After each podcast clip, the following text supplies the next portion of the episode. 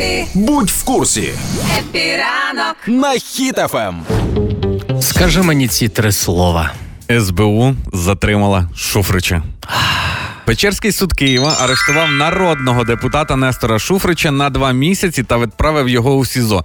Можливості внести заставу він не має. Ай-яй-яй-яй-яй. Пізніше, пізніше джерела СБУ повідомили, що під час обшуку у Шуфрича виявили класичний джентльменський набор ватніка і русофіла, колорадські стрічки, медальки, двоголові орли, ордіна, кітіля. Там ти, ти бачив це все? Ба, я, просто був трошки не то, що шокований. Якби можна було влучнішого слова вжити, я б сказав Це, оте. це якийсь е, синдром несмаку, я не знаю, е, пшо- пшонко януковичський стайл, який Все передається. зібрано в одному. е, ну, збирати кітіля, Ром. Так, ні, це кітіля, там дуже дорогі кітіля. Це якихось ну справжніх там полководців. Там кажуть, знаєш, як е, зимову куртку одягаєш і не йшов гроші Ага. з зими. Там хтось приміряв кітіль, засунув руку в кишеню, там око Кутузова ще.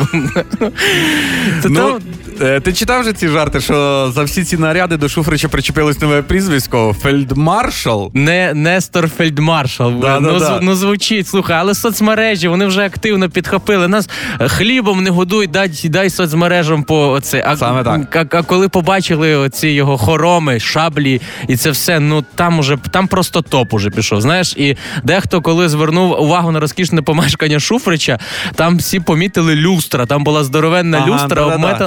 Обмотана поліетиленом. І там посипалось, там просто посипалось, і, і там один, ну, один із таких жартів, що в цій люстрі захований Вадим Рабінович, якого оголошено в розшук, депутат з партії ОПСЖ, і він там сидить Треба в просто люстрі. розкрити люстру. Ага. Ну і оцей такий мем, що є хлопчик, не витягає з пакета пульт від телека. Чоловік не знімає плівку зі шкіряного дивану.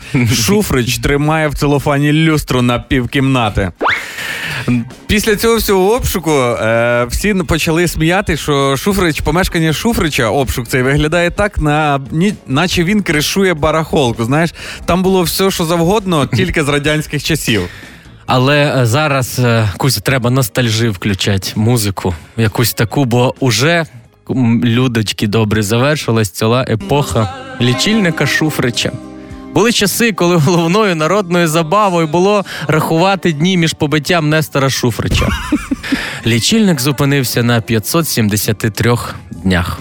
Ну а тепер, тепер для Шуфрича фінал такий, що СБУ запускає новий лічильник. І як показує практика, суди регулярно виносять обвинувальні вироки зрадникам за матеріалами СБУ. Тому новий лічильник піде для Шуфрича уже на роки.